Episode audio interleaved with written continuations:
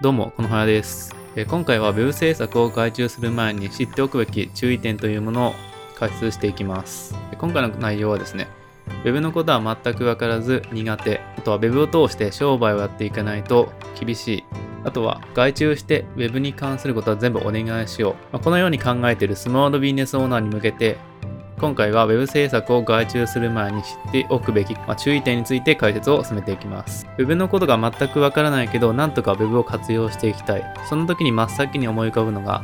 Web 制作会社、またはフリーランスの方への外注ですね。しかしながら、この外注で全て解決してしまうと思っていたら大きな間違いです。まあ、なぜかというとですね、えー、あなたが払ったお金っていうのは、成果ではなくて成果物に対してです。特にこの Web 制作関連で言うと、まあ、特に Web 制作については成果物に対してお金を払ってるっていうことに注意してください。制作会社に丸投げして成果が出ると勘違いしてる方が多いです。確かに親身になってしっかりとヒアリングして制作してくれるところもあります。しかし、そういった場面でも、あなたが完全にですね、お任せしますといった丸投げをしていたら成果は出ません。多くの制作会社の仕事やサイトやランニングページといった成果物を作るのが専門です。成果を出すには自分で戦略を練った上でですね、その成果物をどうやって活かすかにかかっています。えー、例えば、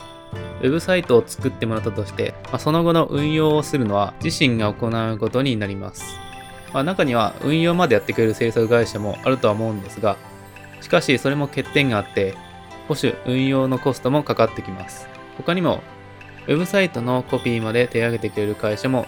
存在します。しかし、それを丸投げして作っててもらったとして、ウェブサイトに書いてあるコピーと、実際の自分がですね、オフラインでお客さんと会った時になんか食い違いが生じていたらですね、結構信頼問題にもなります。まあ、外注が悪いと言ってるわけでなく、丸投げ状態が危険です。まあ、利用する側の意識も大切だということですね。現に多くのお客さんと接してきましたが、制作会社に完全に丸投げして、完全に自分はですね、一切手をつけていません。っていう状態で成果が出ていますという人はいませんでした。一人もです。というよりも制作会社に頼んでみたけど成果が出ない方で放置状態の方ばかりでした。ではこの問題についてどうしたらいいのでしょうか？ということですね。えそれはうまく外注を活用するには2つのポイントがあって、えー、1つ目、作ってもらったものをどこで活用するのかを把握する。で、2つ目、成果物を自分で編集できるようになっておく、まあ、操作ができるようになっておくということが必要になってきます。でまず1つ目の作ってもらったものをどこで活用するのかを把握するっていうとこなんですけど、まあ、これは全体像が分かっていないと分からないと思います。例えば、ランニングページを作ってもらったとして、それをどこで活用するのかが分かっていないとですね、成果は出ません。Web 集客には集客育成販売時という段階があります。ランニングページの場合は、販売の段階で活用することになりますね。なので、その前の段階の集客用のメディア、育成用のメディアがない、もしくは育っていないと、成果は出ません。で、仮に制約が取れていてもですね、継続的に出ないと意味がなく、手こ入れも必要になってきます。まあ、といった感じでですね、ここまで話した内容をもっと大きく捉えると、これは Web マーケティングのスキルになってきます。で、それが必要になってくるというわけですね。作ってもらったものはあくまで素材。それをどう活かすかが、まあ、経営者であるあなたに委ねられているというわけですね。で、二つ目のポイントですね。成果物を自分でも編集できるようにするっていうとこなんですけど、これはですね、ここ最近のサイトというのは、大半のものがワードプレスで作られていることが多いです。サイト制作をお願いした場合、成果物はワードプレスでのサイトということになります。でその場合、ワードプレスの操作を十分に理解していないと、自由に新規ページが作れないし、再編集もできません。結局のところ、デザインがいいサイトを作成しても、コンテンツは自分で更新していくものです。まあ、なので、操作ができなければ意味がないです。結局、放置状態になっている方の最も多いパターンとして、この操作ができないっていうことがあります。まあ、これはランニングページも同様ですね。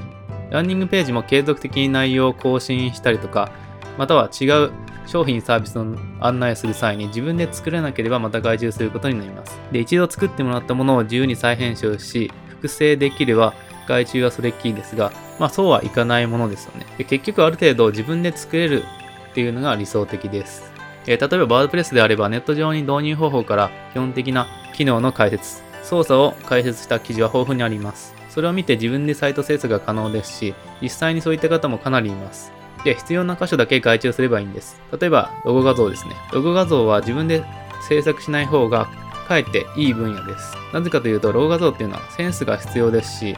それなりに学ぶ時間がかかります。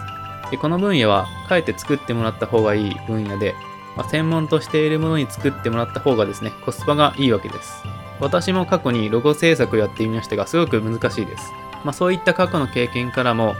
このロゴ画像に関する分野については、すでに